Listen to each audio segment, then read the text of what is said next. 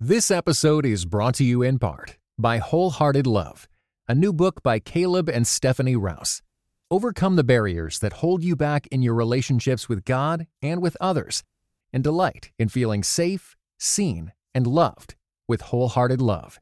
For more information, go to Tyndale.com.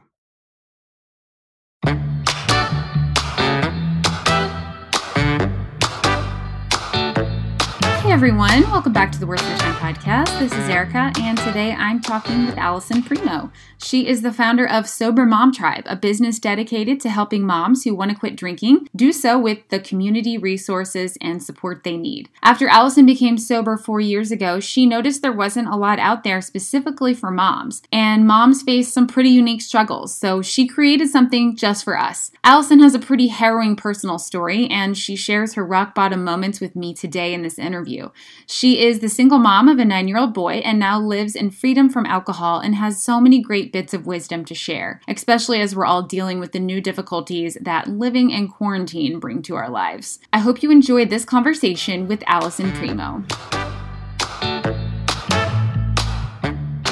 All right, Allison, thank you so much for joining me on the podcast today. I'm so excited to talk with you. Thank you so much for having me. Yeah, well, I've been listening to your podcast, uh, Sober as a Mother, and so that's been a real encouragement to me. Um, but let's talk about you a little bit before we jump into questions. Tell me a little bit about yourself, your family, where you live, um, and all of those great details. Absolutely. So I am 36 years old. I am a mother to my nine year old son, Ben, and we currently live in Connecticut on the shoreline.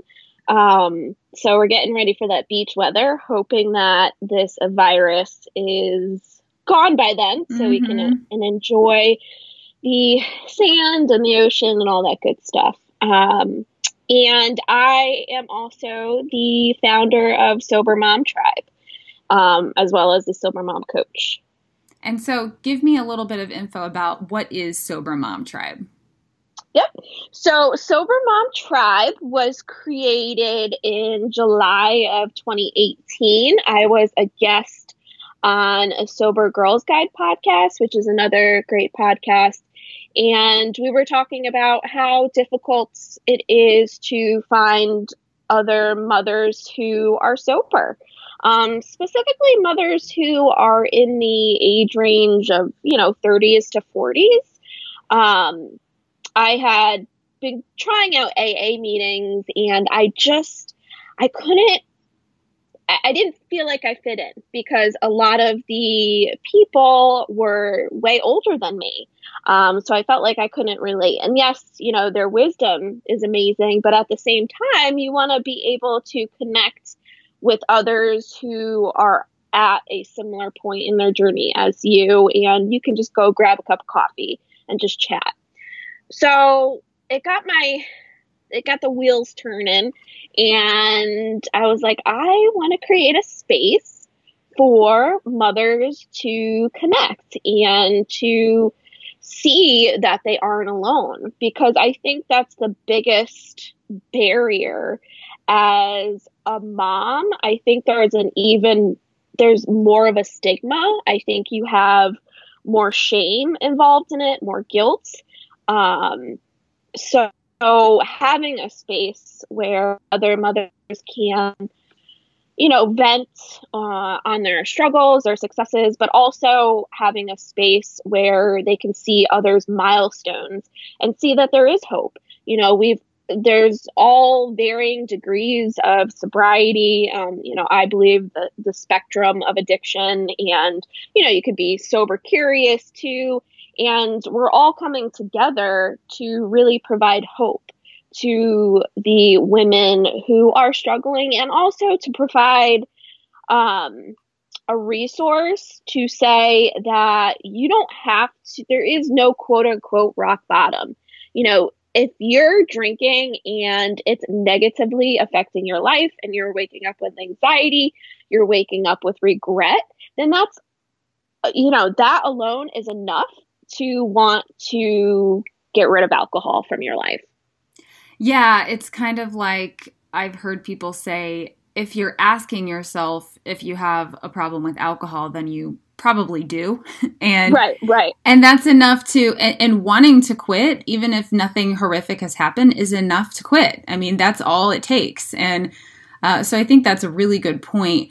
Now, I want to talk more about Sober Mom Tribe in a little bit, but first, I would love to get some of your personal story. And I know that you've told this a lot and I've heard it, but for our listeners, um, talk about your history with alcohol and how did you get to a point where it went from being something that was just normal because it is normal in in this culture to something where it was a big problem for you right so you know i was the quote unquote normal drinker in college i know you know looking back now i believe that obviously binge drinking is not quote unquote normal, but that's what I did during college and after college. And uh, before I had my son, I, um, after I graduated college, I moved to Rhode Island.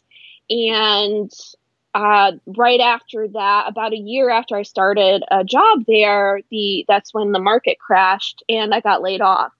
So during that time, I was drinking more nightly. I wasn't drinking really during the day, but I was laying by the pool on the weekends and drinking during the day, you know, during that time.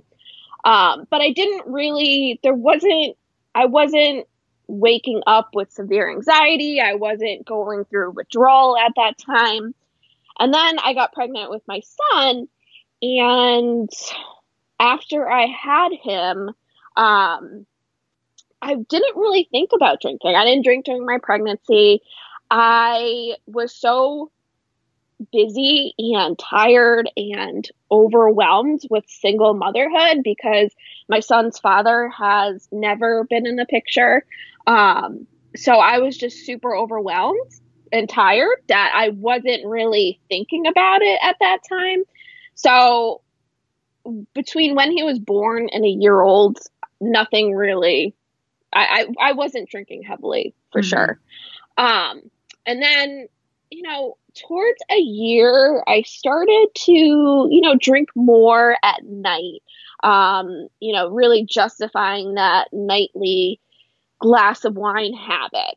Um, and that happened for a couple years. And then my grandparents both died within a nine month span. And my grandparents pretty much raised me. They were always there for me. They, in the summers, they took me to like all over the state of Connecticut to restaurants and apple picking and strawberry picking and all that good stuff. And when they both died, I just, I was using alcohol to cope with that because I didn't know any other way. Um, I was so sad and upset and I didn't know how to process that without alcohol. So that happened. And then my boyfriend of three years broke up with me. So it was just a combination of really traumatic events that led me to begin drinking more. And I started drinking more heavily. It went from, you know, one glass of wine or two glass of wine, two glasses of wine a night to a bottle of wine a night.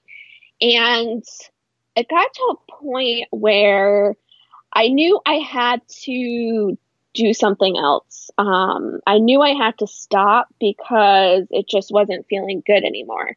So I was in therapy at the time, and I had told my therapist, you know, that I was drinking a little bit more. I didn't even tell her the extent of what, how much I was drinking. And you know, I left that appointment feeling pretty good because I had actually got it got it off my chest. And a couple hours later, she calls me and says that it's her duty that she has to call ch- child protective services. And I just started freaking out. Oh my um, gosh. Yeah, I can't even imagine that. Yeah. So I was like hysterically crying. I just did not know what to do. Like, he's my world, he's my reason for living. So I was just going through like the worst case scenarios in my head. So we ended up, you know, packing up a few clothes and I went to a hotel that night because I didn't know if somebody was going to come to the house or what was going to happen. Um, you know, me, worst case, I, you know, I suffer with anxiety. So worst case scenario just always went in my head. So then, you know, we stayed in the hotel in Rhode Island for a night. And then I went to my mom's in Connecticut for a week to stop drinking. And at that, that first time I tried to get sober was pretty easy. Um, I didn't really have any withdrawals. I had a little bit of anxiety, but other than that, I, I was fine. Um, and so, did this uh, CPS ever come? They didn't, which is I. I'm so frustrated with the mental health system. Mm-hmm. Um, you know, I know all therapists aren't like that, and I know that you know they do have a duty to report certain things, but it wasn't. I felt that my child wasn't in danger, um, yeah. and it just made me feel I didn't now I wasn't trusting anybody. Yeah, that that seems like it would really that contributes to people keeping it a secret. I mean, how right. are you supposed to exactly. deal with it if you can't be honest in therapy about it? That seems right. crazy. I I hope that's not I mean, from my understanding that's not all that common, so it's it's really awful that you had to have that experience. Yeah. Um and you know, unfortunately too, like I'll continue on with my story, that didn't make me stop. Um, you know, I went back, to, I didn't drink for like three weeks or so, three weeks to a month. And then I went back to drinking again. Not like heavily at first. It starts out, you know, the one glass of wine here and there. And then, you know, you're starting to drink on the weekends again and during the week and, you know, how that story goes. Mm-hmm. So about a year later, I tried to get sober again. I took a leave of absence from my job. I was a senior sales development specialist for a corporate wellness company. And I took a leave of absence for a few months and I went home for a week to, you know, really try and detox. And I didn't want to be alone, obviously, because alcohol withdrawal can be deadly. Um, so I went to my mom's for a week, and that time I actually did go to the hospital overnight just to be um, checked out and my vitals monitored overnight. And then after that, the the team of doctors or the doctor there had uh, recommended an anxiety program at Butler Hospital in Rhode Island, and what that was was an intensive program five to seven days, nine to five. You're there pretty much all day long, just talking and learning different tools for anxiety. Um, and then sadly, after I completed that program, I drove to the liquor store right after and got a bottle of wine to celebrate. Like, how crazy is that? What were you thinking at that time? Were you thinking, like, this is fine. Like I did it. Like I proved to myself like I can stop, and so I'm just going to have this as a celebration of that. Yep, pretty much. And it's so crazy to me that nobody that the doctors had not said that alcohol increases anxiety. I really had no idea that was the case until I stopped completely, until I stopped drinking completely. Mm-hmm. Um, I feel like that should be like the forefront of when you go to the doctors for anxiety. Like that should be their first question.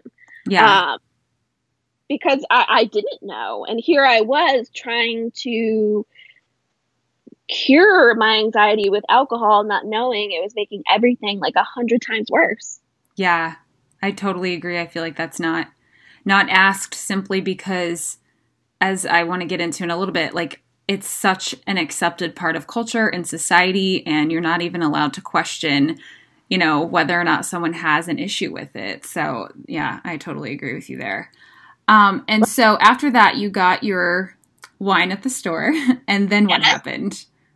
And then it was just, you know, sort of the same as the previous time, trying to moderate and having, you know, a couple glasses here and there. And then it really just they say every time gets worse. Mm-hmm. Every time, I don't really like the word relapse, but we'll use it in, in this case. Um, every time you relapse, it gets the the next time gets worse, and it truly is the case. Um, you know, this time I really started to spiral more quickly and I was starting to take shots of vodka before work um, and driving 45 minutes to work and then getting to work and maybe having some wine in my coffee cup and then going out at lunchtime to get more wine or nips or you know anything to hold me over until I was done with work. And then I'd leave work, stop at the liquor store again, drive 45 minutes, pick up my son and then go home and drink and the cycle would just be it would start all over again. And I know you've said that people from your work didn't even know like nobody necessarily even knew that you were drinking during the day, right? Right. And that's totally shocking to me. Like, honestly, when I had posted on my year sobriety anniversary on Facebook that people had no idea the extent of how much I was drinking, I was absolutely blown away. Um, and that just goes to show you that people can really hide it well.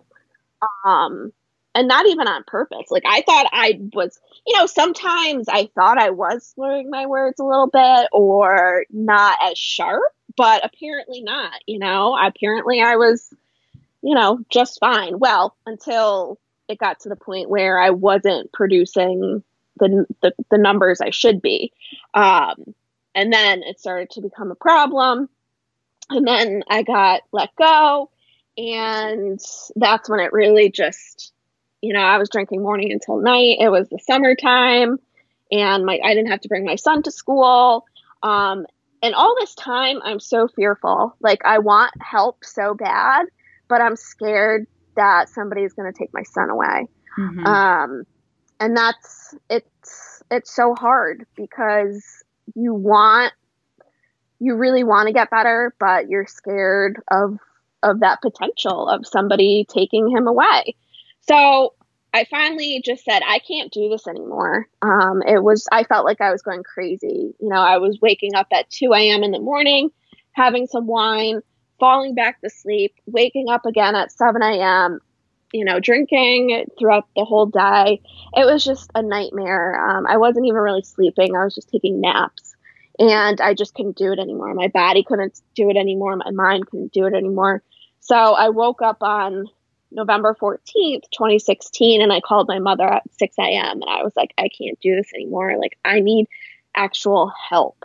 Um, and, you know, at the time, she thought nobody knew the extent of how much I was drinking. So she thought we'd do the same thing again, where I'd just go to her house for a week and, you know, go through it on my own. But I knew this time I needed to actually go to a place to detox because I had been drinking so much. Um, and I did, you know, my sister came to Rhode Island and picked me up and drove me to the detox facility. And I was there for five days. It was absolute hell. Um, and it really puts everything into perspective and really makes you see that alcohol, yes, it's marketed as you know, it's not harmful, but it really, really is. You know, when it's one of two substances that you can die from in withdrawal, you know, that's that's really eye opening. And so what tell me what was it like in in detox? Like what were the physical things that you went through? Yeah, so the first the first day or first night um it was absolute torture because my mind, like I was drinking to get rid of the racing thoughts. And since I didn't have the alcohol to try and like numb that, I had to deal with it. Plus, I, it was very hard to fall asleep. So then they give you a little bit, they give you medicine to really help you through the withdrawal. Um, you know, the anxiety, non addictive anxiety medicine, and then a sleep aid and I forget what else, but they really just, you know, they check on you every four four hours to take your vitals and make sure you're okay. And I really don't remember a lot of it because I slept mostly for the five days. I, you know, they said that you, you should be going to meetings and going to the cafeteria to get meals, but I didn't I didn't do any of that. Um, I just pretty much slept. People came to bring me my meals and um, yeah, you know, I didn't go to any AA meetings. Well, I did. I tried the first night. Um, I tried one and I was in, I sat there for 15 minutes and I just couldn't concentrate or just think about anything. So I just got up and went to the room. Um, but yeah, you know, I pretty much just slept because I hadn't been sleeping. So it was my body's way of trying to catch up and start the healing process. So you were there for five days and then you went home? I did. You know, they had recommended inp- inpatient treatment for 30 days, but this was around Thanksgiving and Christmas, so I really didn't want to be away from my son any longer. It was hard enough as it was. So I left there, or my, my mom came to pick me up, and I, you know, spent some time at my mom's. And then my son and I, we would go between Connecticut and Rhode Island. So when I was in detox, my mom had registered him for the Connecticut school system. So we were living in Connecticut for five days. And then on Friday night or Saturday morning, we would drive back to, to Rhode Island at our place in Rhode Island and be there for a few days. And we did that for a year. Um, so, you know, I also believe that was good because it led me to get out of my normal environment and I wasn't in the same place where I was, you know, continuously drinking. Mm-hmm. Yeah, I think that's really important. I'm reading this. I'm reading um, Atomic Habits. Have you read it? Yep. Yeah. Yeah, I'm reading that, and he he talks about just like how getting out of environment is so important for like breaking even just like minor habits, and so yeah. that seems like would be really important in this case. Yes. Uh, and uh, mm-hmm. also my therapist, she was so when I when I left detox, they had said that they were going to have a child protective services or a social worker come to my mom's house to look at the house and just make sure my son was in a safe environment and things like that. Um, so the social worker came out about a week after I got out of detox and recommended a therapist in the area and she has definitely been a godsend and has been my rock and huge you know that's like my the biggest tool in my sobriety toolbox has been my therapist. Um and I've seen her since you know day ten of sobriety or something like and you that. And you still see her now? I do, yeah, not as often, but yeah. So what's um? I mean, I guess what's your thought process? It's you were there five days, you went home, you kind of started your new way of life, but to me, and I'm sure you hear this a lot, just that thought of I I can never drink alcohol again or I will never drink alcohol again. That just seems like an impossible thought. And so I guess how do you battle that kind of the, that entering your brain to make you feel defeated? So, you know, I think that having this quote unquote rock bottom of detox really made me see that I can't drink again. Um, that, you know, if I was to drink again, I fear that I would die. And I don't want to go down that path again. So I think detox really scared me straight, so to speak. Um, you know, I think it was what I needed to see that, okay, like Allison, you can't moderate. Like it's just not going to work. Um, you know, but for, for others, that forever daunting word, especially if you, you haven't had, you know, detox or you haven't had a DUI or things like that, um, the forever word is definitely daunting. So it's really, I don't know, I know it's so cliche, but it's really just not drinking for the 24 hours that you have in a day and just getting by one day to the next. And one day you look back and you're like, wow, like I have three months under my belt or I have six months under my belt. Um, and that's the, the confidence and momentum that you need to keep moving forward to eventually say, you know what, I don't want to drink again. Like alcohol didn't add anything to my life. So why would I want to reintroduce that back? This episode is brought to you in part by Beyond Ordinary Women Ministries, which prepares Christian women for leadership. At Bow, we believe that every woman is a leader because she influences someone. So, whom do you influence? Do you mentor a woman? Serve in the workplace? Or do you lead a small group, teach the Bible, or even lead an entire ministry? No matter who or how many you influence, our free online resources will help equip you. Our videos, podcast episodes, and articles from experienced women leaders will encourage you and perfect your leadership skills. They offer wisdom for dealing with ministry pitfalls, current biblical issues, health for your own soul, and insights for shepherding others well. In addition, Bow offers Bible studies designed to connect women of multiple generations. They provide a challenge to both women new to the Bible and those wanting to dig deeper. Be our guest and browse all of our free resources and low cost Bible studies at beyondordinarywomen.org. And so, what were your, um, I guess, daily? You mentioned your therapist and stuff, but like, were yeah. there other things that you were doing just to protect yourself and to stay strong? Yep. So I was reading a lot. Um, my first book that I read out of detox was the Elizabeth Vargas book, Between mm-hmm. Breath. Mm-hmm. And it really spoke to me because she was drinking for the same reason, like anxiety, like most of us are. Um, and I really could connect with her. So I definitely um, recommend that book if you're struggling with anxiety and alcohol. Um, you know, so I was reading and I was also exercising and I wasn't I feel like the first year I wasn't using a lot of tools. Like I think my therapist, I was going to her every week. So she was like that top tool.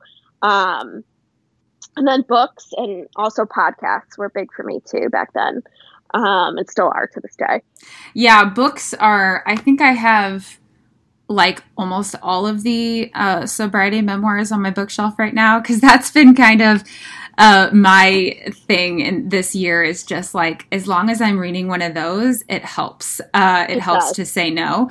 Um, and actually, I think I'm like done with them now, and I need to find some new ones. actually, I don't think I've read. I don't think I've read the Elizabeth Vargas one though, so I will pick that one up. Yeah, um, but it's cool. interesting because you know those books have all kinds of people people that are you know hit rock bottom like you but then other people that didn't hit rock bottom but just felt that it was a problem in their life and like it felt like it was too hard to quit but then they did and here's how they did right. it and so right. i think it's great that it it covers the spectrum and you can always find yourself somewhere within there like you talked about like it is a spectrum so that's really interesting um, now did you ever have a moment i think i heard you say somewhere at some point that you had a moment of being really tempted like you had gone to meet someone in a bar and you got really tempted to order beer or something? Have you had those moments? Yes. So that was actually so it was in august of 2017 so i had been around nine nine months sober. Um, and i took my son on a vacation to storyland in new hampshire and there was this really great restaurant, but it was also like a, it was more of like a brewery. Um, and I was just like, screw it. Like, I want to go there because they have really good food. Like, I don't want to drink. But then I go in there, and this was like pretty much like the first time I've been around like like alcohol like that, like just constantly in your face. Um, so I was very, very tempted then to just order a beer. I was like, oh, I'll just get one. And then I'm, and then I played the tape forward and said, Allison, it's not gonna, it's not gonna be just one. And I'm super stubborn, so I didn't want to reset my sobriety ca- calculator either. Yeah. So that's definitely something else that holds me accountable is, you know, those days. Um, can you talk about that a little bit, playing the tape forward? Because I know that's been helpful for me, um, just in that uh, when I think about you know, I'm one of those people that d- hasn't had a rock bottom moment, but it's just something I've always wanted to stop doing. But it really produces, like, drinking for me is very, like you mentioned, anxiety inducing, but also it really can make me depressed. Um, mm-hmm. Even just hours later, it can make me feel depressed. And so, mm-hmm. talk about the idea of, cha- of playing the tape forward. So, it's really just looking at the next day or looking at if you're a type of person who you drink and then you're waking up at 3 a.m. riddled with anxiety, thinking about that moment, thinking about like that one drink, is that worth what you're going to feel, you know, in the middle of the night or the next day? Um, is it worth the, you know, the time that you're going to not be able to work out or not spend with your kids because you're hungover. Is it worth it? No. In the yeah, because one drink is not. not usually one drink. right. Exactly. Um, you know, and I think if you have struggled with alcohol, I don't believe that you would be even thinking about it. You know, quote unquote normal people just go about their daily life not thinking about alcohol and not thinking about like oh should i have a drink tonight or should i you know they don't think about it like we do like i do. Um so yeah uh, you know i think really playing the tape forward helps tremendously. It helps a lot of us to get out of just that present you know trying to get that quick fix and looking at you know the potential that will happen in you know four hours or six hours. Yeah. Well and you so we were talking about mom specifically and your mom and i'm mom and lots of people are. And so we have like very sort of specific uh, struggles that not everyone else has necessarily. And of course one of the big conversations is mommy wine culture. And I feel like I've seen a lot more pushback on that in the past few years than there ever was before. Um, mm-hmm you know, how do you, do you see that being kind of not as widespread now or or is it still a huge problem?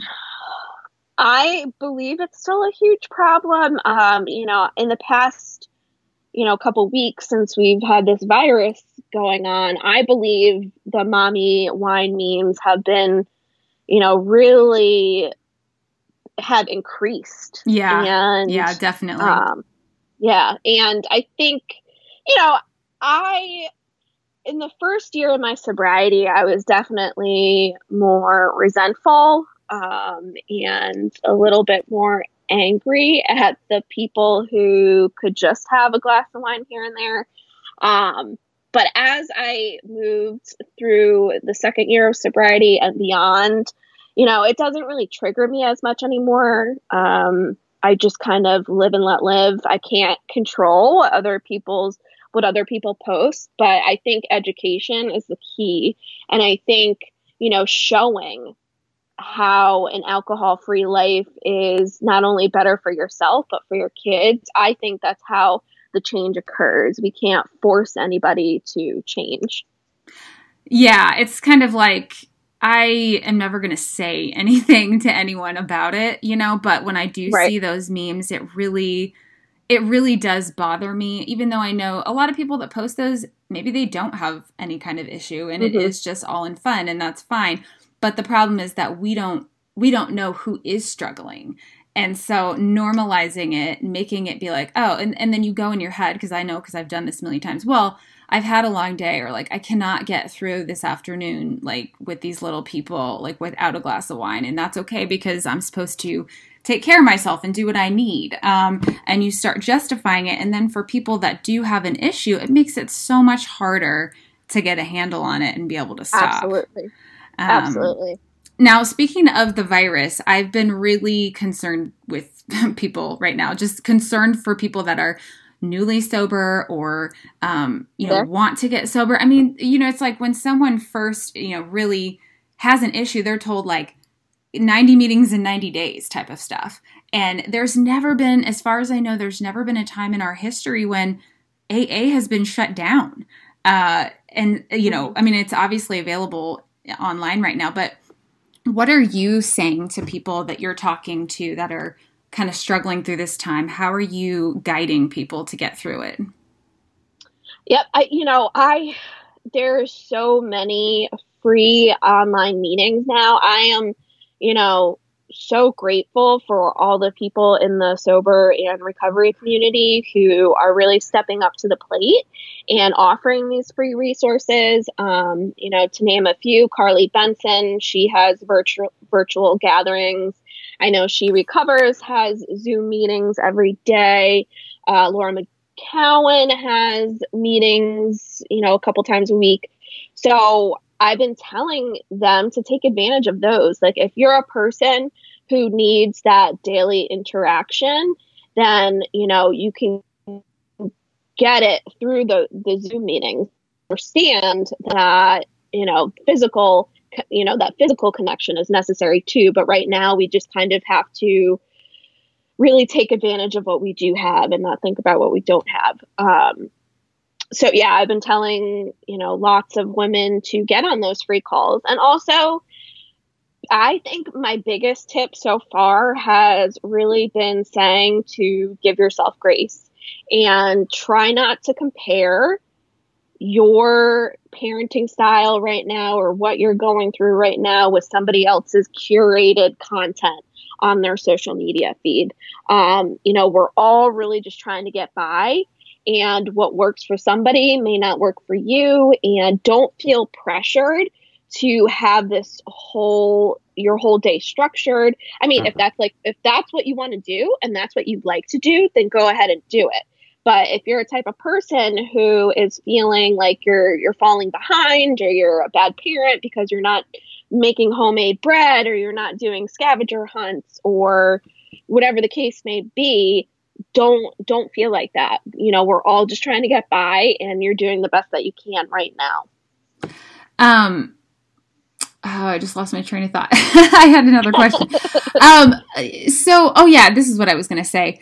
Um, what what do you say to people? I mean, because there's a lot of um, there can be controversy over how you count your days, or you know, you know, people feel really bad if they go you know, three months and then they mess up and they feel like they have to start over. Like, what is your um, approach to when somebody messes up so that they don't sabotage themselves and just go completely right. back to their old way? Because, you know, I've heard um, like Annie Grace, I think, uh, say, you know, okay, so this person that wrote her like went like a year and then they drank. And she's like, okay, so like less than 1% of the time you messed up you know. Right. So right. how do you guide people there? So it's always my thing is it's always a lesson. You know, if you had 3 months sober and you had a slip up, you know, you didn't lose those 3 months because you still have what you learned. Um, and I understand it can be defeating, you know, sometimes it can be mentally challenging. Um, but as as long as you look at it as a lesson and you know, look at it. Okay, like you said, you know, you stayed sober more days, more sober. You had you had more sober days than you did drinking days. That's what matters. You know, it's really a journey, and I I do believe for those of us that don't have that rock bottom, um, that it's more about the lessons and it's more about picking yourself back up when you do have a slip up. You know, don't use that slip up to go into, you know, weeks or months. You know, really just leave it at that. You know, you slipped up that night or you slipped up that day, and then you get yourself back up the next morning and try again. That's all we can do is just keep trying to see what fits and what works. Yeah. And something else that just popped into my head, just something I want to share with people is I've heard people I don't remember where I heard this, but I, I will just credit it to someone else. um, but just this quote that you know, you hear people say, um, is my life so bad that I really need to quit alcohol? And then turn the question around like, is your life so good that you don't? You know? Right. And how right. could it be better? Like, are you your best self? Um, and if not, like, would giving up alcohol make you that person? And so um, there's just so many like profound ways to think about it. Um, so mm-hmm. for you personally, looking back, so you're at for over four years or about four years now. What is your I mean, what is your life like now? Um, you know, why, you know, what would you have said to that person back then um, about what life would be like now? I honestly, I am, you know, every day that I wake up, I am so grateful um, that I have turned my life around. And I did not think that I'd be in the place that I am today. Um, you know, I lack patience. A lot of people who struggle with substance abuse lack that patience, or even just in this modern world, we want that quick fix. And, you know, my therapist said it, it takes one to two years to really physically and mentally heal. And that's, you know, obviously that's because of, you know, how long I drank, how much I, I, I drank. So it really does take time, and you have to give yourself that time to truly heal and not think that there is a quick fix because there isn't. You have to stay consistent. Um, and it's because of a science perspective, too. You have to build those new habits, those new neural pathways.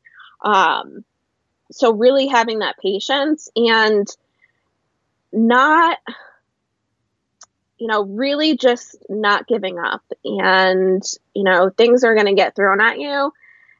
Just because you get sober doesn't mean that your problems are going to go away. You're actually have, going to have to deal with them now. And that's the hard part. Um, you know, having to repair my credit, having to move out of my condo in Rhode Island and live with my mom for a little bit before I got the condo that I'm in now um, was an adjustment. And, you know, having to do things like that to get to a better place later. Um, so, yeah. So now you've got Sober Mom Tribe. Now, what are your goals with that um, in the coming years or the coming period of time? My goal for that is really just to keep inspiring, to keep posting and to reach as many moms out there who are struggling and who feel like they're alone to let them know that they aren't alone and to give them that hope that we need. Um, you know, we need support. That is the thing that is going to get you through and to get you to long term sobriety. And go ahead. Oh, I was just going to say so to talk about some of the things that you offer. Yeah, yeah. So I'm um, a certified recovery slash life coach, and I have you know one-on-one coaching options. I have 30-day alcohol-free challenges and 60-day alcohol-free challenges, and I actually just finished up a 90-day alcohol-free challenge that started January 1st, and the uh, I can't even like it warms my heart so much to see the connections that are made in these groups. Um, these groups are kept small for a reason, maximum of 20, um, so that these women can form deeper connections so that they can take these friendships well beyond the challenges. Um, because that's that's what we do. Like I said, we need that support. Um, so when they are struggling and it's not during the challenge, they can reach out to you know the the other the other mom that they met through it through that challenge. Yeah. Um, and what are I guess what's been some of the what's kind of success stories have you seen or what can you share about some of the people you've worked with? So, you know, I work with varying degrees of, of mothers who are who are binge drinkers who just drank on a Saturday. That I've also worked with mothers who drink who drink daily um, success stories for sure. Um, you know, there have been so many mothers who haven't been able to string more than a couple days together who are now six months sober, eight months sober, a year sober. Um, there have been mothers who were sober for five years and then they, you know, then they became a parent and they relapsed. Um, and through the program, they've gotten back on track and have become consistent again. And, you know, my biggest thing and my my goal is to always get pick somebody back up the next day, not let them go into that negative self-talk spirals that makes them want to drink even more. Um, and that's what coaching does. Yeah. Oh that's awesome. Okay allison well we've just got a couple end of the podcast questions. Um, i knew you mentioned one book already the elizabeth vargas book but are, have you read any other books recently or listened to any podcasts that you could recommend? Yes. Uh, definitely um, my top fave of the year so far for books has been We Are the Luckiest by Laura McKowen. Um, you know, she is such a beautiful writer. She has definitely, you know, really provided so much hope to so many other mothers too. Um, and that's the other thing. I like that she's a mom. There's not a lot of mom presence in these books, I feel like, the, the mm-hmm. memoirs. Um, but she is a mom. You're right. There is a lot of like single people in that write the memoirs right. for or for whatever reason. I don't know what that what, yeah. why that is. So I, I, agree. I have that book sitting on my bookshelf, and I have read it, and, and it is really really good. And I love Laura as well. Um, do you listen to any other podcasts? Uh, the Mindset Mentor. It's not a sobriety related podcast, but it's by Rob Dial, and it's you know 16 minutes, super short but super powerful. Um, messages that he brings to the table, you know, every other day. Um, so, and his his father actually died from alcoholism, so he does mm. have that alcohol connection as well. Okay. And if you could have dinner or coffee with one person, who would it be and why? Right now, I would definitely want to have coffee with Gabby Bernstein. Mm. Um, mm-hmm. You know, she's had her own uh, recovery story and she's such a calming presence and such a presence that we need right now in this time. Um, so yes i would definitely want to have coffee with her.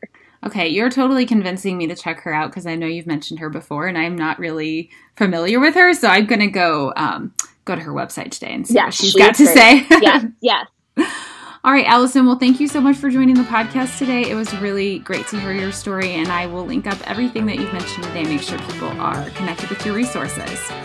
Thank you so much for having me.